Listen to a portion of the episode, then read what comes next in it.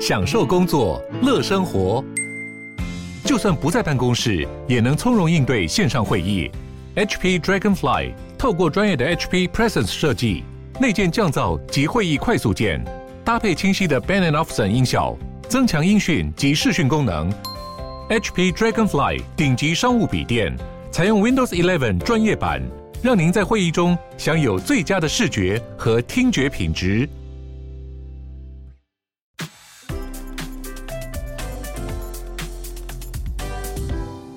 欢迎光临鲨语，带你关注那些有流量却没声量的有趣资讯。用十分钟的零碎时间，一起跟上这个永远跟不上的世界。中国在八月的时候测试了一个可以使用核弹头的极音速飞弹，在我们都不知道的时候，默默地绕了地球一圈，然后再朝着地球直冲目标，让美国对于中国的太空军事力量大开眼界。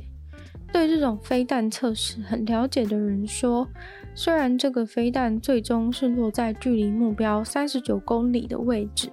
但是中国已经在这种极音速武器的发展上有了长足的进步，是美国情报之前都没有掌握到的。这起事件引起了外界对于美国低估中国军事力量的质疑。美国、俄罗斯和中国都有在积极的开发极音速的武器。包含一些被火箭发射到轨道后就能够自行滑翔，不需要额外动力的东西。像这次的极音速飞弹就是用滑翔的方式绕地球。它们可以飞比音速快五倍的速度，只比弹道飞弹还慢。但是极音速飞弹的优势是在于，它不像弹道飞弹一样是只能照着固定的抛物线飞行，而是可以调动的。所以极音速飞弹很难追踪。中国现在有了这个极音速飞弹的话，优势很大，因为美国的飞弹防御系统都是设计来摧毁弹道飞弹的。极音速滑翔飞弹的话，会飞得比较低，而且在过程中还能改变目标，所以如果要追踪并摧毁对方的极音速飞弹，不太容易。这让很多人担心美国的能耐到底足不足够。当然，这也攸关我们的安全。最近台海关系也更加紧张，一百多架共机把这边当自己家。外国媒体关于共机的报道，每次都引来很多网友的关注，却没有什么台湾新闻在报道，也没有什么台湾人在关心。美国和加拿大的船开过台湾海峡以后，中美的关系紧张程度又上升了一点。学校的学生餐厅到了中午时间，绝对是一个塞爆的状态。大学生的话，还能够错开时间，或是到外面去觅食。但是高中以下就真的是一场大混战了。于是，在苏格兰，他们为了解决这个问题，就引入了人脸辨识的系统，来让学生付钱。学校在学生餐厅的门口放了人脸辨识的机台。然后大家进去的时候就会被人脸辨识扫描，几乎只要停五秒就能够顺利付款通关进去吃午餐，听起来是非常的酷。会需要这样的机制，是因为他们的学生餐厅要在二十五分钟内让至少一千个学生吃饱，所以速度必须要非常的快，不然还没进去都已经打钟了。这个人脸辨识吃午餐的方式已经在九间苏格兰的学校实施，学生们的脸现在都被存在学校的伺服器里面。苏格兰的这些学校原本使用的是指纹辨识的方法，人脸辨识现在就是取代了指纹辨识。不过让我感到好奇的是，人脸辨识的速度应该没有办法比指纹快才对。而负责安装的公司则表示，人脸辨识才能减少接触，对抗 COVID-19。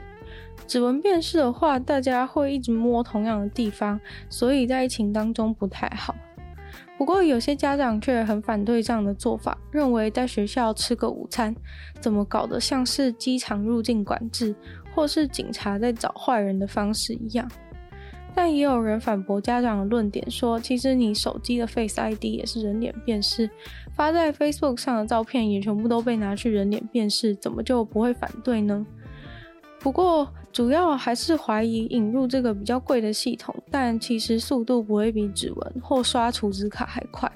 还有就是学校的伺服器一般安全性都不怎么样，很容易被骇客入侵的话，学生的人脸就全部被盗走了。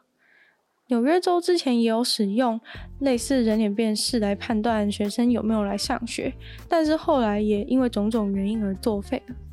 英国的教育部则回应，要不要引入这些系统，都由学校方面来决定就可以。警察是疫情当中染疫风险颇高的一个职业，所以美国政府在一有疫苗的时候就请警察们来打疫苗。不过现在却出现了一个统计报告，关于疫情期间警察的死因，结果原本总是排在第一的死因枪火却被 COVID-19 打败了，因为二零二零一年当中有四百七十六个警察都因为 COVID-19 而死。但是却只有九十四个是被枪打死的。从开放警察打疫苗以后，美国政府就一直想办法要利诱警察来打疫苗，告诉他们如果想要保护社区、保护你的家人，你就要先打疫苗哦。但是即使 Delta 病毒都来了，警察们还是不太愿意打疫苗。横跨美国的各种警察工会都带头反对疫苗，因为他们都相信了那些关于疫苗的假消息，或是单纯对政府不信任。最后，政府只好要求大家都公开自己打疫苗的状态。如果你不愿意公开的话，就会被迫无薪假。似乎就传出有工会会长在怂恿大家都不要公开疫苗状态，甚至为此想要造成一种另类罢工来抗议政府。芝加哥的警察星期四以前就必须要公开他们的疫苗状态，随着死线慢慢的靠近，他们就一直的拖下去。但是讽刺的事情是，他们工会的前会长在这个月初才刚刚因为得了 COVID-19 死掉。在迈阿密、匹兹堡也都有类似的情况，一直叫他们去打疫苗，但是他们都不去打。西雅图的市长办公室说，他们还有一百四十个警察没有打疫苗，然后有三百二十个警察因为警察一定要打疫苗的政策，所以就离职了。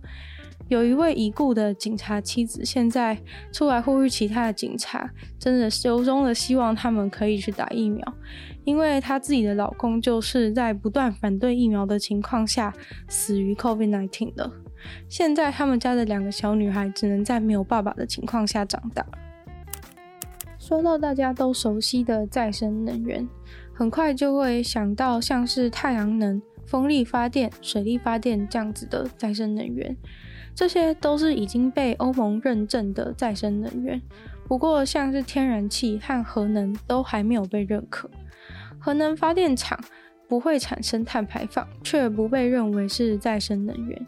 因为它虽然是只有在开挖和运送的过程会造成碳排放的低碳能源选择，但是却会产生核废料污染环境。芬兰已经有四座核能电厂，但第五个已经接近完工了。第五个核能电厂拖了蛮久的，因为新的技术比较复杂的关系，盖了很久的时间。对芬兰来说，核能发电是对国家非常重要的。因为他们的工业非常的能源密集，需要大量的电力，而芬兰自己国内是希望在二零三五年之前可以达到碳中和，也就是说释放的碳和减少的碳相等，互相抵消，得到零排放。而芬兰有三十趴的电力都是由核能电厂供应的。芬兰认为，要同时能稳定供电又减少碳排放的方法，最好就是要接纳核能。所以，芬兰正在游说欧盟将核能发电也加入再生能源的列表中。不过，他们在国内就已经遇到了阻碍，阻碍的是绿党。绿党一直以来都是极力反对核能发电，但是绿党其实近年来也变得比较靠向实用主义。毕竟，在对抗全球暖化的过程中，他们也渐渐意识到，还是得让国家有电可以用才行。但要他们认同核能是永续能源，可能还是太难了一点。今天的鲨鱼就到这边结束了。喜欢鲨鱼的朋友，记得帮鲨鱼分享出去。可以的话，在 Apple Podcast 留星星，写下你的评论。还发现非常欢迎大家在任何留言区的地方写下对鲨鱼新闻内容的想法，我都会再回复哦。那也可以去收听我的另外两个 Podcast，其中一个是有比较长的内容、比较议题性内容的《女友的纯粹物理性批判》。或者是新的节目，听说动物会跟大家分享一些动物的小知识。那也可以订阅我 YouTube 频道，或者追踪我的 IG。那就希望鲨鱼可以在每周二、十、六顺利与大家相见。我们下次见喽，拜拜。